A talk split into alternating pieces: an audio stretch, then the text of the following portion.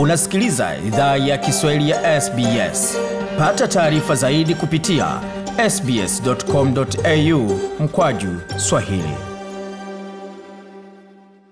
Nam, karibuni tena katika makala ya idhaa ya Kiswahili. Hii sasa ni taarifa nyingine ambayo tumeandalia kutokana na taarifa ambazo zinajiri kwa suala zima la COVID-19 kulingana na hali ilivyokuwa nchini kwa siku ya leo Jumapili. Waziri Mkuu Scott Morrison kwa upande wake amesisitiza kwamba viongozi wa majimbo na wilaya wanastahili fungua mipaka yao wakati asilimia themanini ya umma imepokea chanjo kamili, hatua ambayo itaruhusu familia kuwa pamoja wakati wa Krismasi.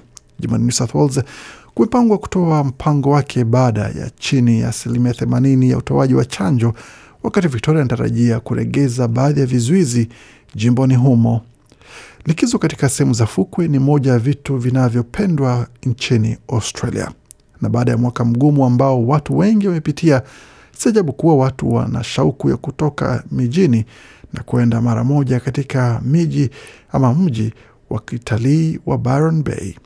David Jones kutoka shirika la Destination Byron Bay Holiday Accommodation amesema miada miadi imeanza kujaa tayari kwa miezi ya majira ya joto na Christmas is basically sold out for, for 25th of December. Kimsingi, Krismasi huwa kila sehemu imeuzwa kuanzia tarehe 25 Disemba hadi tarehe 6 au 7 Januari, na siku zingine za Disemba na Januari nazo pia huwa zimejaa watu wanaokuja kuliko wakati mwingine wa mwaka, na mwaka jana ilikuwa rekodi kwa upande wa mapato, wageni na kasi ya miadi.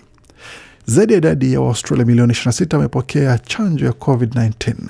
Hiyo ina maana kwamba asilimia 75.8 ya umma unaostahiki wamepokea dozi yao ya kwanza ya chanjo na zaidi ya asilimia 50 wamepokea chanjo kamili.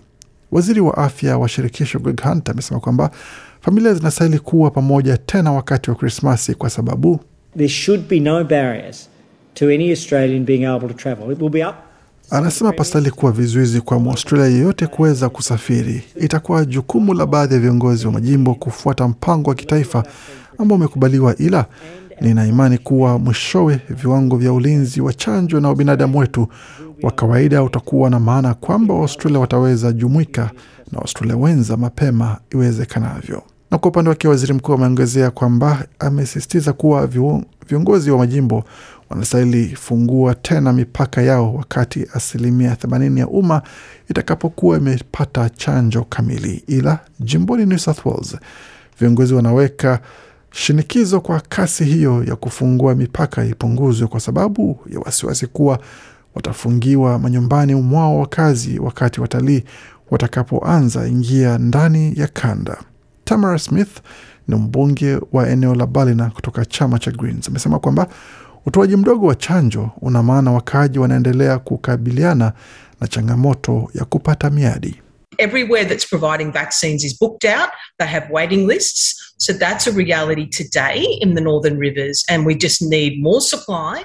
Uh, so Bismith anasema kwamba kila sehemu wanakotoa chanjo hakuna miadi, wana orodha ya watu wanaosubiri. Huo ndio ukweli kwa leo katika maeneo ya mito ya kaskazini, na tunahitaji utoaji wa ziada ili tuweze timiza malengo. Kwa hiyo ningependa kuona tunapewa kipaumbele, kwa sababu tunajua kuwa idadi ya watalii milioni mbili na nusu kwa mfano huja Byron Bay katika eneo la Northern Rivers. Kwa hiyo tunadhani tunastahili pewa kipaumbele ili tuweze kuwa tayari, kwa sababu tunategemea pia utalii. Wakati serikali ya New South Wales kabla ilikuwa imeahidi safari za maeneo ya kanda zitaanza wakati asilimia sabini ya watu watakapopata chanjo zote mbili, kiongozi wa jimbo hilo Gladys Berejiklian kwa sasa anadokeza viwango vya juu zaidi vya asilimia themanini.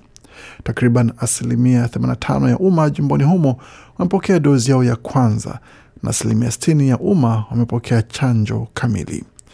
Kwa leo jimbo la New South Wales limerekodi kesi 961 za maambukizi ya COVID-19 ndani ya jamii pamoja na vifo tisa. Bibi amesema kwamba serikali hivi karibuni itatoa taarifa kuhusu mpango wa kuondoa jimbo hilo katika hali ya vizuizi kwa watu ambao wamechanjwa na wale ambao bado hawajachanjwa.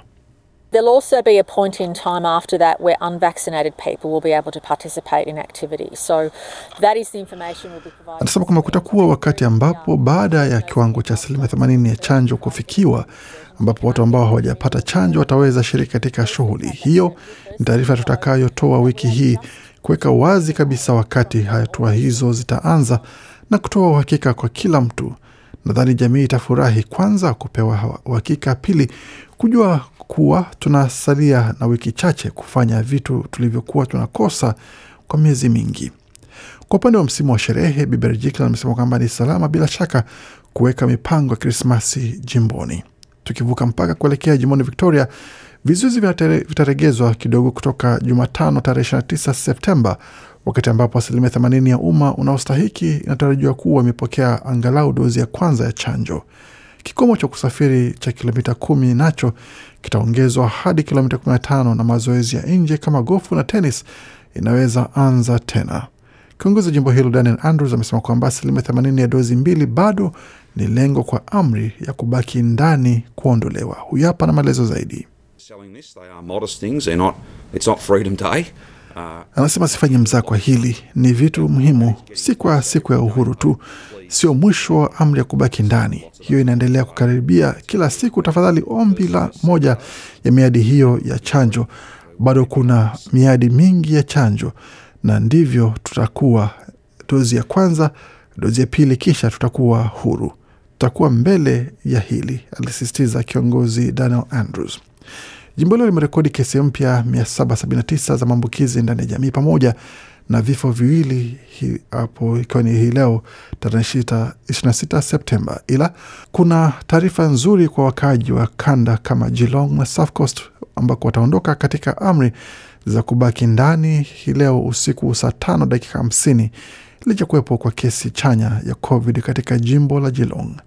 Hata hivyo, eneo la Mitchellshire litasalia ndani ya amri ya kubaki ndani kwa sababu ya ongezeko ya kesi. Hiyo imejiri wakati serikali ya Victoria imetoa taarifa ya majaribio yake ya chanjo za uchumi yanayofanyiwa katika kanda ya Victoria kuanzia tarehe 11 Oktoba ambayo ni mwezi ujao. Jaribio hilo itaruhusu sehemu ya matukio kuwa wenyeji wa wateja wengi waliopata chanjo kamili katika sehemu za mahoteli, vinyozi, utalii na burudani. Serikali bado haijaweka wazi mbinu bora ya kuthibitisha hali ya mtu binafsi aliyechanjwa, ila inatumai kuwa rekodi za chanjo zinaweza ungwa na app ya Services Victoria ili iweze toa thibitisho. Kwa makala haya na mengine mengi ambayo tumepeperusha tayari na yale ambayo tumepeperusha kabla, pamoja na kuhifadhi kwenye tovuti yetu, basi tembelea tovuti yetu anwani ambayo ni sbs.com.au mkwaju Swahili. Makala aliandaliwa na waandishi wetu Ariana Lucente, Amelia Dan, Gloria Kalash pamoja na Gode Migerano. Bila shaka unaweza ukapata pia kwenye ukurasa wetu wa Facebook anaone ambao ni facebook.com mkwaju SBS Swahili. Lakini kwa sasa basi tembelea tovuti yetu sbs.com.au mkwaju Swahili kwa ratiba matangazo tunapeperusha pamoja na makala mengine mengi zaidi ambayo tumepeperusha na kuhifadhi pale kwa ajili ya matumizi yako. Waendelea kusikia idhaa Kiswahili ya SBS.